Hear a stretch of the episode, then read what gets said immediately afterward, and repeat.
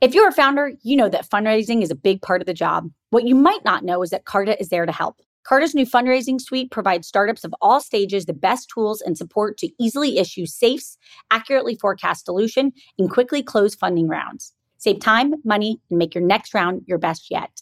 To learn more or to get started, go to carta.com forward slash fundraise. That's carta.com forward slash fundraise.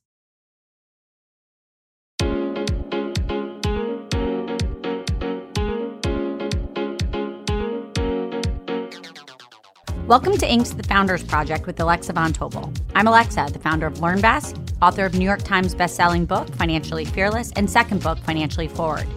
I'm also the founder and managing partner of Inspired Capital, a venture firm focused on the entrepreneurs of the future. Each week, we sit down with a top founder to share their story of guts, inspiration, and drive. Hi, everybody. I'm your host, Alexa Von Tobel. And this week, I want you to meet Glenn Tullman, CEO of Transcarent, a new and different health and care experience company for employees and self insured employers and their families. Transcarent empowers consumers with the kind of information, guidance, and access that leads to better care, better outcomes, and more cost effective decisions for everyone. With its recent Series C round, Transcarent became the fastest digital health company to ever achieve unicorn status. Prior to Transcarent, Glenn was the executive chairman, CEO, and founder of Livongo Health, the first at scale consumer digital health company to truly empower people with chronic conditions to live healthier lives using data science. In his final year, he led Livongo through the largest consumer digital health IPO in history and the industry's largest merger to date between Livongo and Teladoc Health, valuing Livongo at $18.5 billion. A visionary leader and entrepreneur, Glenn previously ran two other public companies that changed the way healthcare is delivered electronic prescription company Allscripts and hospital resource management company Enterprise Systems. Glenn is also one of the two founding partners at Seven Wire Ventures, one of the highest returning venture capital funds in Illinois. In 2021, Glenn was named one of the Forbes top 10 healthcare leaders of the decade. Let's welcome Glenn. Glenn, first of all, I'm so happy to have you here. And for any entrepreneur listening, you are literally legendary in the healthcare space. And so I'm, I'm personally just really excited to have you on today. Um, let's start with Transcarent. Um, what is Transcarent in your own words for people who maybe aren't as informed um, around what you're, you're building? Sure. Well, let me set the stage. If you look at where we are in healthcare today and you ask people about their healthcare, most people say healthcare is more confusing, more complex, and more costly than ever before, and it's getting worse. And if you go to employers, they are very dissatisfied as well. They're say they're saying for the last 20 years, costs have gone up, and yet quality hasn't improved. And uh, you know they're throwing their hands up and saying we need something different. So what is Transcarent? Transcarent was the idea of creating a new, different, and better health and care experience that puts all of us, that puts people back in charge of their care and creates alignment with the people who pay for care. And who pays for care? It's all of us and the companies that employ us. So that's what it is a new, different, and better health and care experience. That's really important. It's an experience that puts all of us back in charge. And if you think about the economy today, um, everything we do is about experience and it's about putting us in charge, whether it's Uber we're in charge. We can order the car, whether it's Travelocity, we do the travel. We don't go to a travel agent anymore. And on and on and on, everywhere except for healthcare. So that's the change. That's what we're driving. Can you tell people who maybe don't have as, as good of a sense why is self-insurance on the rise can you help people understand those core pain points that's happening and, and, and, obviously the model that you set out to solve yeah well well when you think of self-insurance normally you're talking about the employer space, large employers and mid-sized employers, but now it's even spreading to smaller employers. And people are saying that again, in the old days, you needed something in the middle to help organize care. And today, more and more companies are saying, we're paying for the care. There's great resources out there, and we'll take charge of this. And so they found that self insuring actually is lower cost than going through the traditional commercial plans. And so we've seen a move to that. And if you look at the Fortune 500, I think virtually every major company in the Fortune 500 is self insured. And if you go further down the market, more and more mid market companies are self insuring. And what we're doing is we're just delivering a better experience for their employees and their families. I love that. Um, you keep emphasizing the word experience and just giving people a better experience. Use your own words. What what does that look like and feel like to for, for everybody that's listening? Well, again, what do we want in every part of the economy? We always look for three things. If I go in to buy a pair of blue jeans, um, the first thing is I want the information. What's available? What's my choice? And I want it to be unbiased. I don't want someone to try to push me in one direction or another. So, unbiased information. Second, trusted guidance. And when I did go to Banana Republic recently to buy some jeans, you know, the uh, the salesperson came up and they said we have 10 different kinds of jeans and then they gave me trusted guidance they said but you can only buy six of those i said what does that mean they said you're not going to be wearing skinny jeans i'm just telling you that was trusted guidance okay that's what my daughter would have said to me as well you should not be wearing skinny jeans and i didn't and then last but not least, easy access. In healthcare, that means, hey, don't just tell me where I should go and what my options are. Get me in. We've all done this. At Banana Republic, what happened is she said, okay, you selected that. Here, you don't even have to go to the cash register. Right on my phone, I'll do the transaction and you're off. It was a wonderful transaction. And that's what we need in healthcare. And that was when you are interacting with our system, you know that somebody has your back. You know that they're going to make it easy. By the way, you don't get bills on our system. Remember the bills, and I'm sure you got one that says, This is not a bill. You've received those, everybody has. And what does that even mean? You get this, and it says, What does that even mean, by the way? I'm, I'm still confused by them. So uh, one thing I'm so impressed by, you literally launched Transcarent in 2020. You have over a million employees already, you know, on your services through 80 self-insured employers. You've raised $300 million. I mean, it's pretty wild what you've accomplished in a very short period of time. How have you done that? Well, in terms of the number of employees, just to be clear, we did a big part of that, not all of it, but a big part of that through an acquisition. Um, there was a company out there, and remember, we have five different pillars, if you will everyday care, prescriptions, surgeries, care at home, and then lastly, complex care like cancers and things. We help you across the board for virtually every healthcare concern you have. Um, but in doing that, there was a company out there, a market leader called Bridge Health, and they were already providing center of excellence surgeries. They would find you the best place to go to get your surgery, and they would do it in many cases at a lower cost or no cost. So big companies like Target, like Koch Industries, like Albertsons were using them already. I looked around, I surveyed the market, and I said, they're doing a part of what we need to do. So we merged with that company, brought them in, and we acquired 10 years of experience a customer base. So that was a, a start. I can't take full credit for that. I'm very thankful for the great people we had and the great customer list. Now we wrapped around that the rest of it because surgeries you only get once in a while. Everyday care, you know, for any of us to be able to in 60 seconds be texting with a doc to ask a simple question so you don't have to run to the ER. You know, that's magical. And the same thing for prescriptions to have somebody say, hey, you're getting these three prescriptions. We can send you one at home with no copay, and your company saves money. That's amazing um, and, and, and truly so welcomed.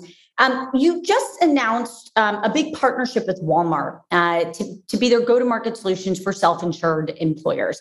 What role do you think some of these major incumbent brands like Walmart, Amazon, CVS will play in the future of healthcare? How do you think about that? Well, there's three groups. So there was big tech, and everybody said big tech is coming. And that was Apple and Microsoft. And I love those companies. But I've always said big tech is not going to be a big player in healthcare. And we've seen that. We've seen them struggle and they've not been effective. There's a second group called big customer. That's Walmart and that's Amazon. Both have different strategies. One is purely digital, Amazon, and one is purely physical, but now added digital, and that's Walmart. Walmart knows how to keep all of us customers happy. 200 million people a week go to Walmart stores or go to their website. 200 million. And they go there not because somebody's forcing them to go, because they see value. Okay. So when Walmart adds, as they have under the great leadership of Cheryl Pegus, Dr. Pegus, um, when they add telehealth, when they add, you know, prescriptions, all that they add, of course they're going to be a big player because people just have to get used to, oh my gosh, when I go to Walmart, which I do every week, now I can also get dental or I can get my prescriptions there. And so they're going to be a player and they're going to be a winner. And under Cheryl's leadership, we wanted to make a bet with them and on them.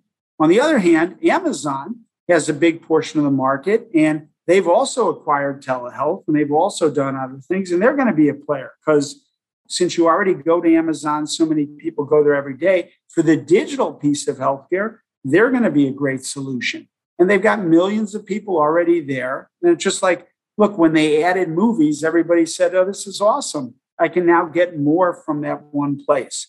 And, you know, I respect both companies greatly. They're both going to do well. I'm proud to say that both are companies that you know we we value we've worked with in the past and i expect we'll be working with in the future. So um, so they're going to be big players. As for cvs and walgreens again i think they're trying to figure out what their plays are. They both gone very different directions. I like what walgreens is doing um, because again they we already go there for our prescriptions pharmacists are playing more and more of a role and you know, with their acquisition of Village MD, very smart strategy. And now they've got a great team there that's going to execute that under Roz. And but that's the three pieces. Tech, no, they're not going to be a big player. Big customer, yes. And then the pharmacy, the leading pharmacy chains. And there's some other ones that are in there too. There's some other grocery chains that are in there too. The Rite Aids of the world, um, you know, that are in there and other players like that. The Kroger's, again, really smart people. So we're going to, but what's going to happen? What's so exciting is we're going to get consumer directed healthcare and we're going to put consumers back in charge of their care. It's not going to be somebody else denying care, putting copays on, telling us what to do. Consumers are about to take charge and it's going to happen quickly. Glenn, um, I want to ask you, as somebody who's literally spent decades working to digitize healthcare, I would love your perspective on COVID. How has COVID fundamentally changed the game? And in fact, there's a quote that I love of yours. You said, in the future, telehealth will just be called health. um, from your point of view, how has COVID impacted all of us? Well, let me start with the quote. You don't talk about, I'm going to do digital banking today. you just say it's banking. And by the way, there still are some physical places, but most of our banking is done on our phone or with an ATM. I'm old enough to remember when you had to find the right ATM to use your card. When I tell my kids that, they laugh and they say, What are you talking about? Every card works in every ATM. Wasn't always like that. And by the way, that's what our future looks like in healthcare.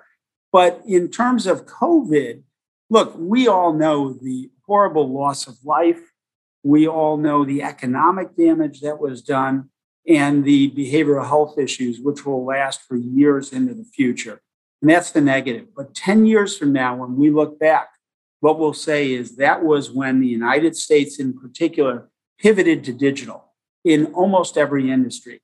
We've shifted the use of actual money, coins and dollar bills, um, has dropped something like 60%. Everybody's using cards now. Massive change. And of course, you saw massive change in healthcare overnight. And it's pretty amazing what our healthcare system did with the help of digital. We never knew if digital would work. Penetration was very low for telehealth, three to 5%. Overnight, it went to 100%. Now it's settling in between 30 to 50%. But what we proved is one, how quickly we can change when we set our mind to it kind of when we have to. And number two, that digital works at scale. Now, again, what we're going to see is we're going to see this ability to use digital to provide healthcare to rural markets, one of the hottest areas. Um, you know, two areas that are underserved, rural and inner city. They both have the same set of problems. We can't get specialists, we can't get access.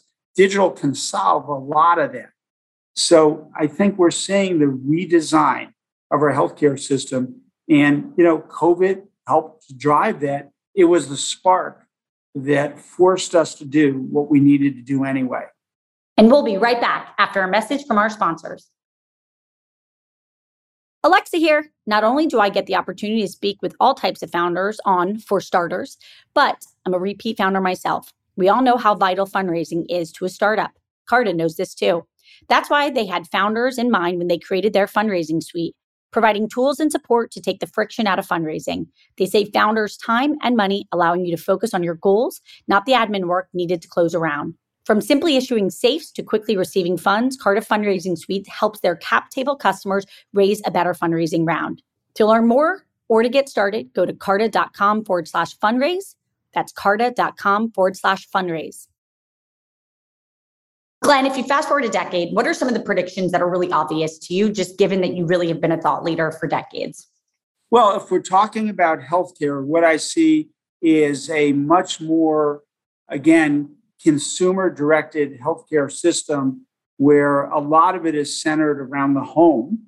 So we're going to see a lot more care at home. So we've already seen, again, courtesy of COVID, at home testing develop. Companies like Cue and many others where you can do at home testing. If you think about our healthcare system, it's backwards. You go to the doctor and he or she prescribes some lab tests. What we really need to do is to say we do the lab test at home and they tell us whether we need to go to the doctor.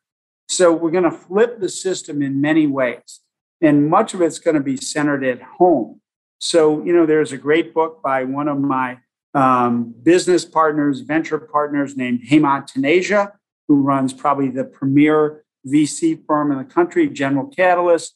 And he wrote a, a book called Unscale and what it talks about is how everything gets centralized. Remember, years ago, the doctor came to your house.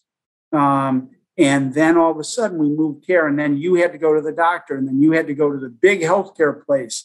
And now we're unscaling it. And the doctor's coming back to your house. This time, uh, you know, it's not a he, it's a she.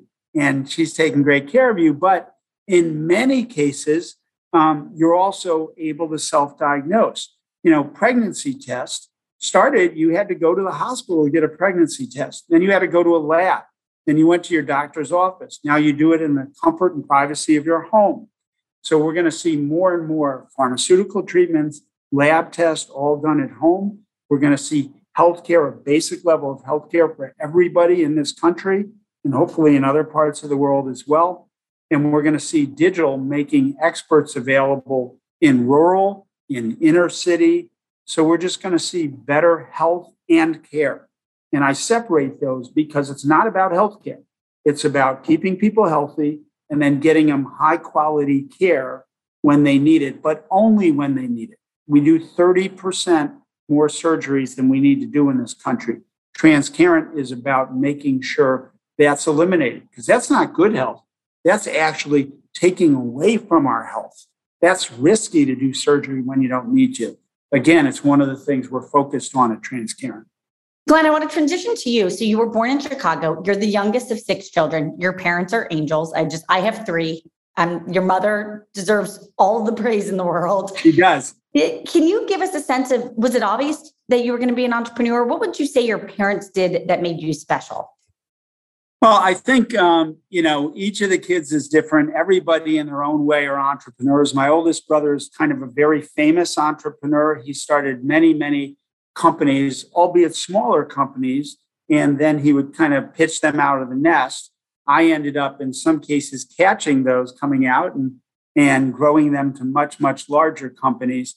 Um, but there was an entrepreneurial sense of, you know, my mother growing up never said no and she always gave us encouragement to try lots of new things, to have broad interest. And so everything from kind of this famous case of, you know, I wanted to build a solar system, which was interesting because 30 or 40 years later, I ended up starting a solar company. But I wanted to build this solar system. She let me cut a hole you can just even imagine this in the roof of our house, what? climb up. I think I was nine or 10 years old, climb up on the roof, cut a hole, saw a hole in the roof, put this solar thing in, the roof leaked from then on forever. And she let us do this. She never said, Why did you do that or anything?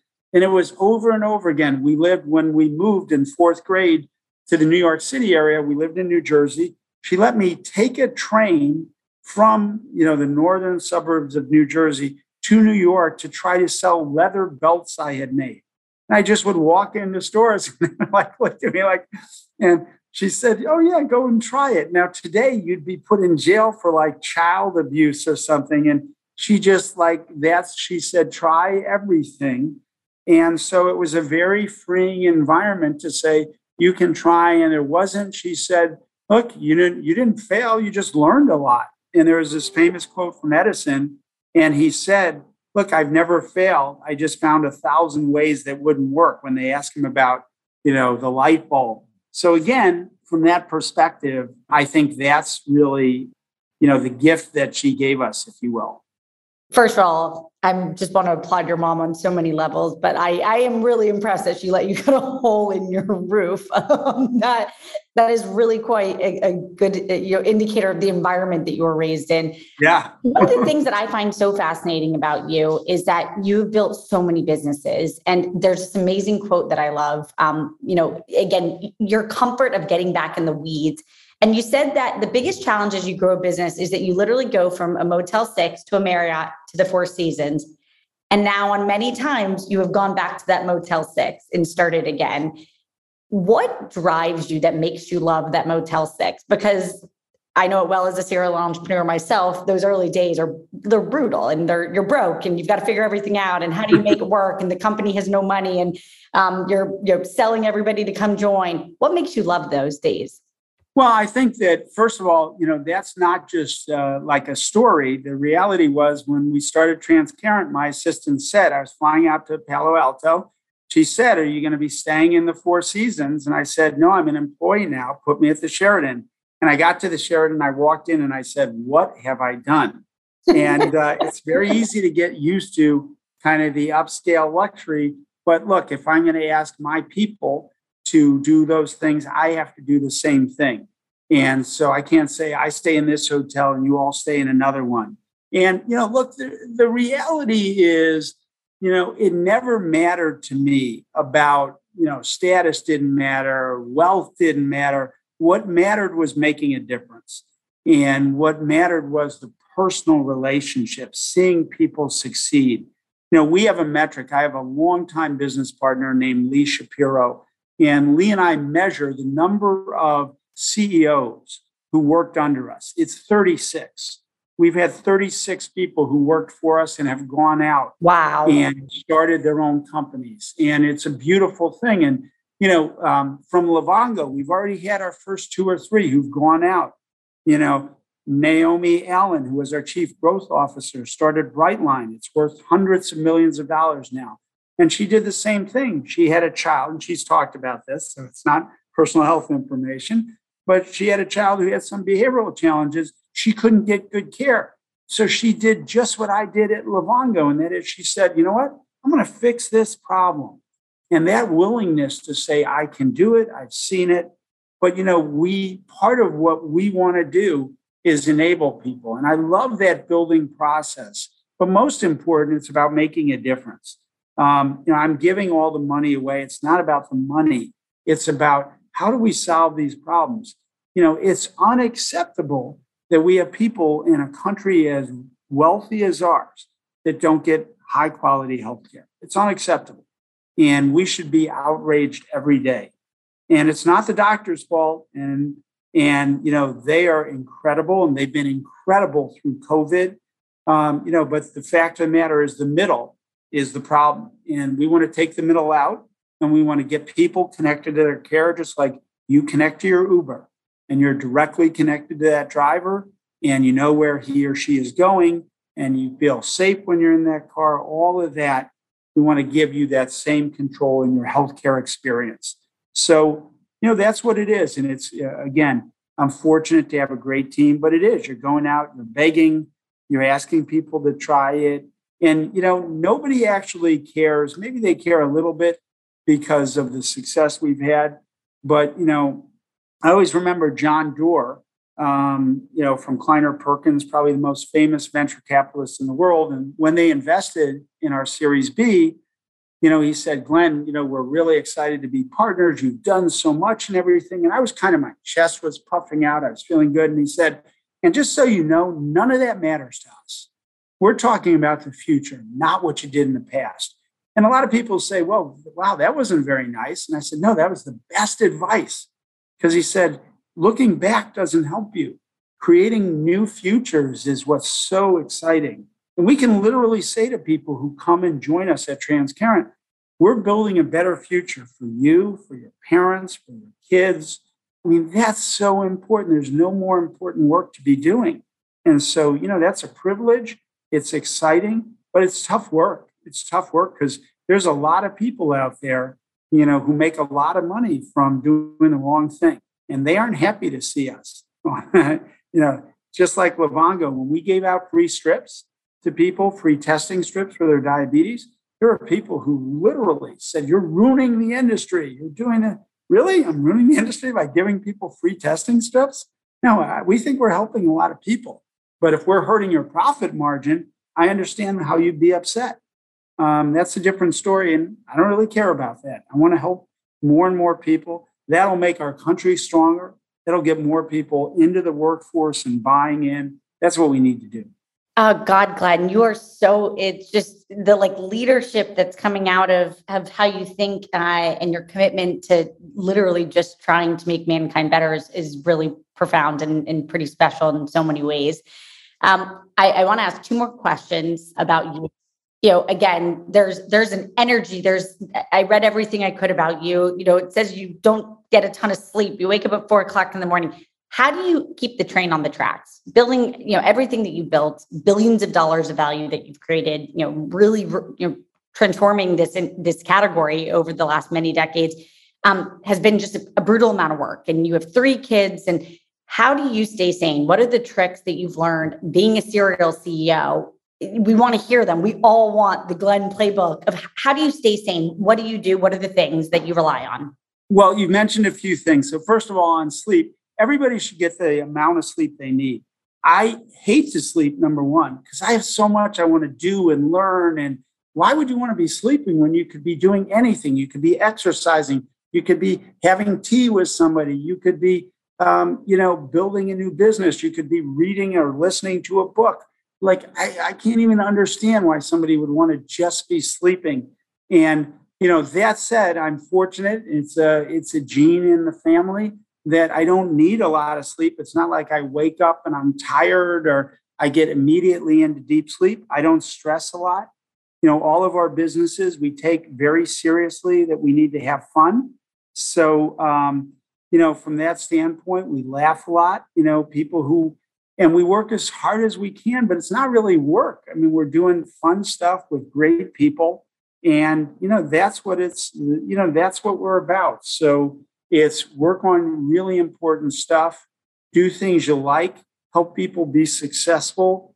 You know, that's what we're focused on. When you're doing that, like this idea of work life balance, what in the world is that about? Like, it's all meshed together. My friends, I work with my friends, I go out with my friends, we create value together, we do fun stuff, and we spread that energy around. And so everybody wins from that energy. Like there's not a, um, I'm going to work and then I get to go home and enjoy myself. Really? No, you should enjoy yourself at work and you should be having fun at work. And it should be hard to leave work and it should be hard to leave home. Uh, Glenn, last just quick fire round. I'm going to ask questions. You tell me the first thing that comes to your mind. Okay. In your career, what was the biggest pinch me moment to date? What was the moment where you said, I can't believe we accomplished that? It was the moment that when my son Sam said he had his first Livongo moment. And I, I didn't even know what that meant. And he said, What happened is I woke up at 3 a.m., my blood sugar was so low that I couldn't even get out of bed. I knew I'd have a seizure, and my phone rang. And it was one of the Livongo certified diabetes educator, and she was with me and you know kept me safe until I could get stable. And but he called that his first Livongo moment. And from there, and I ended up taping him and I sent it to the whole company. And people were literally crying when they heard it and they saw this. And, you know, it was just such a special moment. And so I think that's when, you know, and that was much better when than when my daughter came in at an earlier company called CCC and she said, Dad, I used your product today. Well, CCC was in the property and casualty insurance industry, and she had had a collision and she got a collision estimate using one of our systems. That was a little different. I preferred the former rather than the latter. I I have goosebumps. That's really an incredible story. Last question here. If we fast forward two years, how many days a week do you think people will be sitting in an office? Um, I'm hopeful it'll be at least three days a week. That said, um, when I look back to Livongo pre pandemic, um, many of our people, at least a third of our people, were remote. They were remote all around the country.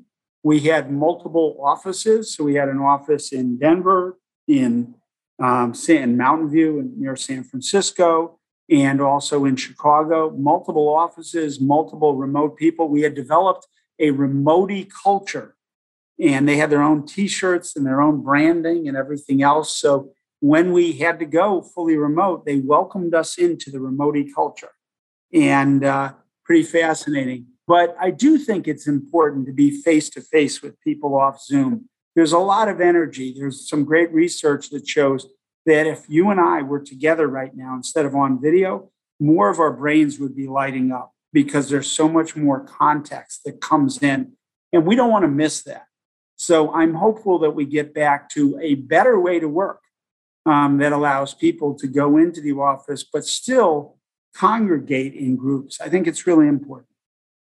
I've never heard somebody share that fact, and that makes so much sense to me. And I'm really glad you just shared it. Um, Glenn, you are truly like a legendary person for so many of us fellow entrepreneurs. Thank you so much for joining us today. Everybody out there, if you want to learn more, please check out transcarent.com. And you can join us next week for Inc. the Founders Project with Alexa Von Tobel. And we're just going to say, Glenn, we're all rooting for you. Keep going, keep pulling us into the future. And just thank you so much for everything that you do.